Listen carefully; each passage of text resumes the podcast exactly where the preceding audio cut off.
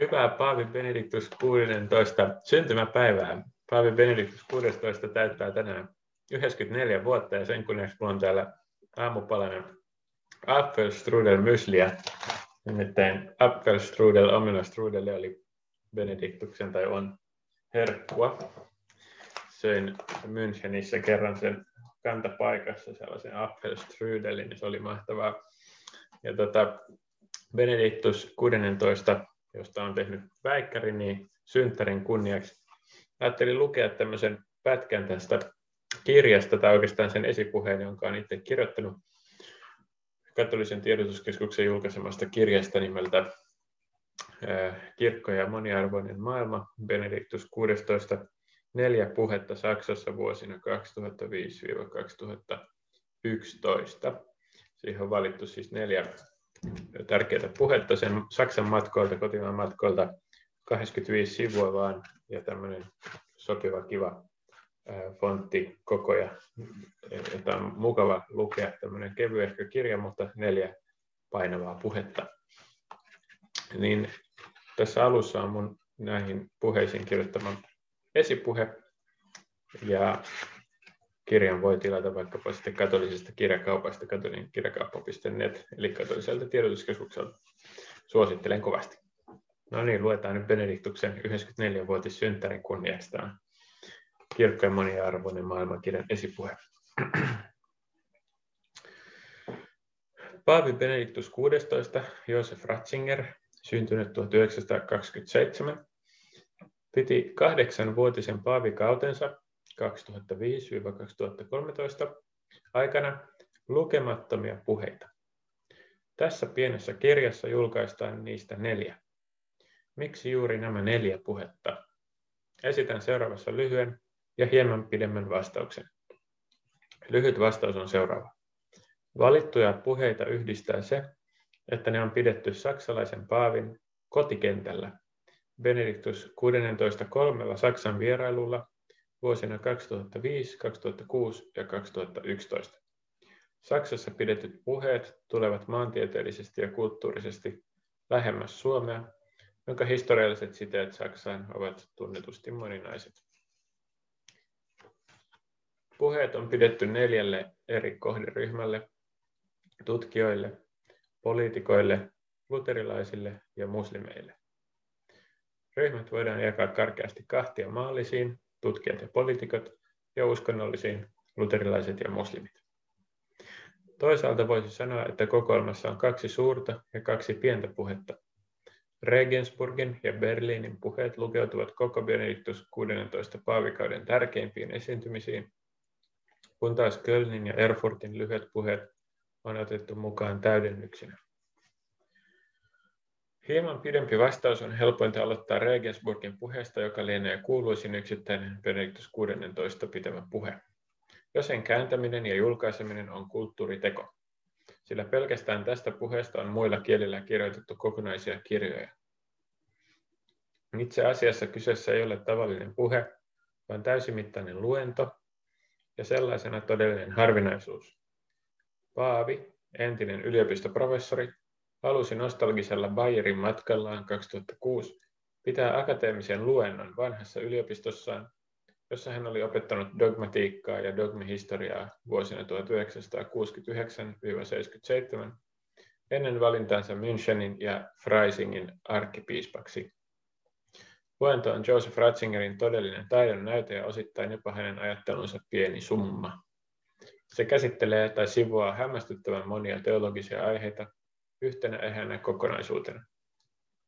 Kantavana kokonaisteemana on uskon ja järjen suhde, joka luennon kontekstissa palvelee argumenttia sen puolesta, että teologialla on oikeutettu paikkansa yliopistossa nimenomaan teologiana, kysymyksenä uskon järjellisyydestä, eikä pelkkänä uskontojen tutkimuksena. Suuri yleisö ei kuitenkaan muista luentoa tästä, vaan maailmanlaajuisesta mediakohusta, joka syntyi profeetta Mohammedia koskeneista keskiaikaisen keisarin sanoista, joita Paavi varomattomasti puheessaan siteerasi.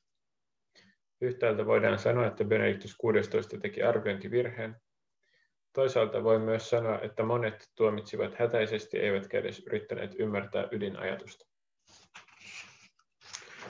Benediktus joutui jälkeenpäin tekemään pieniä muutoksia puheen julkaistuun asuun ja lisäämään siihen selittävän huomautuksen. Katso puheen alaviite kolme. Tärkeintä lienee kuitenkin se, että monet muslimijohtajat vastasivat puheen haasteeseen erittäin rakentavasti. Vuotta myöhemmin julkaistiin 138 muslimivaikuttajan allekirjoittama asiakirja A Common Word Between Us and You, joka tulkitsi islamia ja kristinuskoa rakkauden kaksoiskäskyn valossa ja avasi aivan uuden vaiheen katolis-islamilaisessa dialogissa. Sen viimeisin virstanpylväs on Paavi Fransiskuksen ja Al-Azharin yliopiston suurimaamin Ahmed at-Tayyibin Abu Dhabi, Dhabissa allekirjoittama yhteinen julistus otsikolla Ihmisten veljeys, maailman rauha ja yhdessä eläminen 2019. Julistuksen täytäntöön panemiseksi on myös perustettu uskontojen välinen komitea. Uskontojen välinen dialogi oli kuitenkin vain sivuteema Regensburgin luennossa, eikä tämän luennon tulisi olla päälähteenä, kun yritetään muodostaa käsitystä siitä, kuinka Benediktus 16 lähestyi islamia.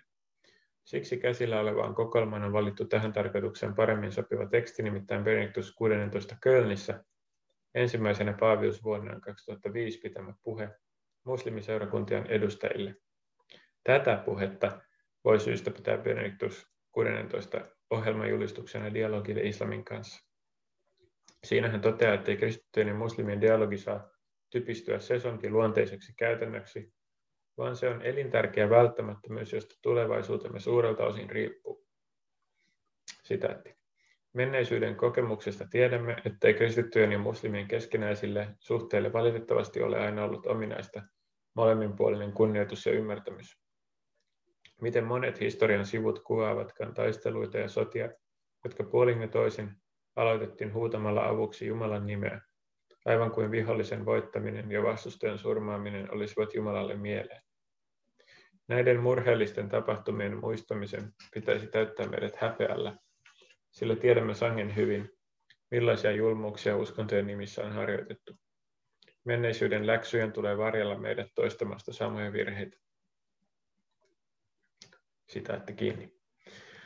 Paavin ensisijaisena tavoitteena on vahvistaa kristittyjen ja muslimien yhteisymmärrystä ihmispersoonan arvosta ja koskemattomuudesta. Tätä sanomaa julistaa jo ennen mitään erityistä uskonnollista ilmoitusta oman tunnon hiljainen, mutta selkeä ääni. Tällä vakaumuksella torjutaan perversi ja julma terrorismi ja taataan uskonnon vapaus vähemmistöille. Uskontojen välinen dialogi ei siis ole pelkästään teologista dialogia. Teologisen totuuden tavoittelu on kenties dialogin huippu, mutta sitä ennen ja sen rinnalla ovat, kuten muista Benediktus 16 puheista käy ilmi, elämän dialogi, sosiaalisen toiminnan dialogi ja hengellisen kokemuksen dialogi. Tässäkin puheessa Paavi viittaa rukouksen merkitykseen ja korostaa, että kristityillä ja muslimeilla on yhteisten arvojen puolustamisessa laaja toimintakenttä. Ahdistukselle ja pessimismille ei pidä antaa mitään tilaa. Pikemminkin meidän on pidettävä yllä toivoa ja optimismia. Vaikka dialogi islamin ja muiden uskontojen kanssa on Suomessakin yhä ajankohtaisempi, täällä katolisen kirkon ensisijainen dialogikumppani on kuitenkin tietysti luterilainen kirkko, johon kuuluu edelleen suomalaisten selvä enemmistö. Tästä syystä kokoelmaan on otettu mukaan Paavi Benediktus 16 puhe Saksan evankelisen kirkon edustajille Erfurtissa 2011 Lutherin vanhassa augustinalaisluostarissa. Tilaisuus oli historiallinen. Itse Paavi reformaation synnyin kodissa, vieläpä ensimmäinen saksalainen Paavi reformaation jälkeen. Ekumenisen liikkeen kasvattina ja saksalaisena huipputeologina Josef Ratzinger myös tunsi Lutherin paremmin kuin yksikään aiempi Rooman piispa. Benediktus 16 toteakin olevansa syvästi liikuttunut voidessaan puhua paikassa, jossa Luther sydän juuria myöten kamppaili seuraavan ydinkysymyksen kanssa. Miten löydän armollisen Jumalan? Benediktus 16 osunee oikeaan todetessaan, ettei monikaan nykyään enää vaivaa päätään tällä kysymyksellä. Jos Jumalaan ylipäätään uskotaan, niin hänen armollisuutensa otetaan aika lailla annettuna. Benediktus 16 mielestä Lutherin kysymystä kannattaisi kuitenkin miettiä vakavasti, sillä meissä oleva paha ei ole mikään pikkujuttu. Miten Jumala suhtautuu minuun? Entä minä häneen? Pureutumalla näin syviin kysymyksiin Benediktus 16 ei ehkä vastannut kaikkien kuulijoidensa toiveisiin, ja hän ennakoikin heidän mahdolliset vastalauseensa. Monia olisi ehkä kiinnostunut lähinnä se, eikö jo voitaisi toteuttaa ehtoollisyhteyttä. Tämä on tietysti ekumenian päämäärä, mutta sitä ei saavuteta ohentamalla uskoa eikä minkäänlaisella maallistuneella taktikoinnilla. Paljon tärkeämpää on se, että katolilaiset ja luterilaiset ensin eläisivät yhteisen kristillisen uskonsa todeksi keskellä yhteiskuntaa, jossa on valtava paine pitää uskonto yksityisasiana ja jossa raamattu pelastushistoriallisine tapahtuminen vaikuttaa hänen yhä kauemmaksi menneisyyteen. Sitaatti. Kaikkein välttämättömintä ekumenian kannalta on, että me sekularisoitumisen paineissa kuin huomaamatta kadota sitä suurta yhteistä pääomaa, joka ylipäätään tekee meistä kristittyjä ja joka on säilynyt meille lahjana ja tehtävänä. Tunnustusrintamien aikakaudella tehtiin se virhe, että näimme paljolti vain sen, mikä erotti, emmekä olennaisella tavalla kiinnittäneet huomiota niihin suuriin yhteisiin arviointiperusteisiin, jotka olivat tarjolla raamatussa ja vanhan kirkon tunnustuksissa. Minulle merkitsee viime vuosikymmenien suurta ekumeenista edistysaskelta se, että olemme tulleet tietoisiksi tästä yhteisestä pohjasta ja että tajuamme sen yhteiseksi, erottamattomaksi perustaksemme, kun yhdessä rukoilemme ja laulamme, yhdessä astumme puolustamaan kristillistä eetosta maailman edessä ja yhdessä todistamme Jeesuksen Kristuksen Jumalasta tässä maailmassa. Suorastaan mestarillisen esimerkin kristillisen eetoksen puolustamisesta maailman edessä tarjoaa kokoelman viimeinen puhe, jonka Paavi Benediktus 16 piti virallisella valtiovierailulla Berliinissä 2011. Yleisönä Saksan liittopäivät Bundestag, eli parlamentti. Kyseessä on Regensburgin luennon ohella yksi koko paavikauden merkittävimmistä puheenvuoroista. Lähtökohdat eivät olleet mairittelevat. Oppositio yritti estää koko puheen kirkon ja valtion eroon vetoamalla, ja Berliinissä järjestettiin kuusi Paavin vastaista mielenosoitusta, joihin osallistui yhteensä noin 10 000 henkeä. Benediktus 16 onnistui kuitenkin valloittamaan kuulijakuntansa vasemmalta oikealle niin, ettei puheen päätettyä seisomaan nousseiden kansanedustajien suosion osoituksista ollut tulla loppua. Suosittelenkin katsomaan puheen YouTube-tallenteen otsikolla Papst Benedikt äh, im Deutschen Bundestag. Videolta käy hyvin ilmi, mitkä kohdat puheesta tekivät yleisöön erityisen vaikutuksen. Ensimmäiset uploadit Paavi ansaitsi antamalla tunnustusta ekologiselle eli vihreälle liikkeelle. Benediktuksen tulkinnan mukaan sen piirissä on tajuttu, että materia ei ole mielinmäärin manipuloitavissamme, vaan että maalla on oma itseisarvonsa ja että meidän on noudatettava sen opastusta. Heti perään Paavi kuitenkin lisäsi, ettei hän näin sanoessaan tee propagandaa minkään tietyn poliittisen puolueen hyväksi. Siitä seurasivat toiset aplodit. Voimakkaimmat suosionosoitukset Benedictus 16 sai kuitenkin lausuttuaan varsinaisen pääajatuksensa. On olemassa myös ihmisen ekologia. Myös ihmisellä on luonto, jota hänen täytyy kunnioittaa, jota hän ei voi mielin määrin manipuloida. Ihminen ei ole pelkkä itsensä luova vapaus. Ihminen ei luo itse itseään. Hän on henki ja tahto, mutta hän on myös luonto, ja hänen tahtonsa on oikea silloin, kun hän kunnioittaa tätä luontoa, kuuntelee sitä ja hyväksyy itsensä sinä, joka hän on ja joka ei itse ole luonut itseään. Juuri näin ja ainoastaan näin toteutuu ihmisen tosi vapaus.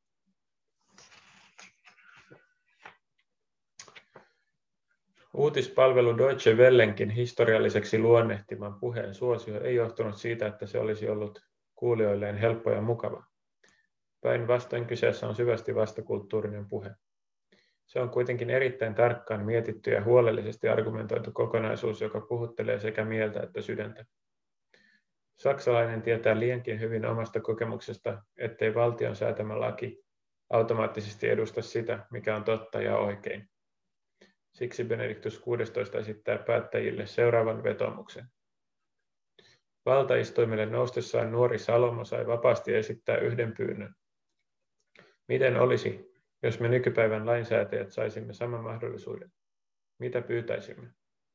Ajattelen, että tänäänkään emme lopulta voisi toivoa mitään muuta kuin kuulevaa sydäntä, kykyä erottaa hyvä ja paha, ja näin säätää todellisen oikeuden mukaisia lakeja sekä palvella oikeudenmukaisuutta ja rauhaa. Toivon, että tämä ajankohtainen puhekokoelma löytäisi tiensä mahdollisimman monen suomalaisen lukijan käsiin. Vantaalla 50.2019 Emil Anton ja 16.4.2021 Benediktuksen 94-vuotis syntymäpäivänä. Kiitos kun katsoit tai kuuntelit ja hyvää kevättä.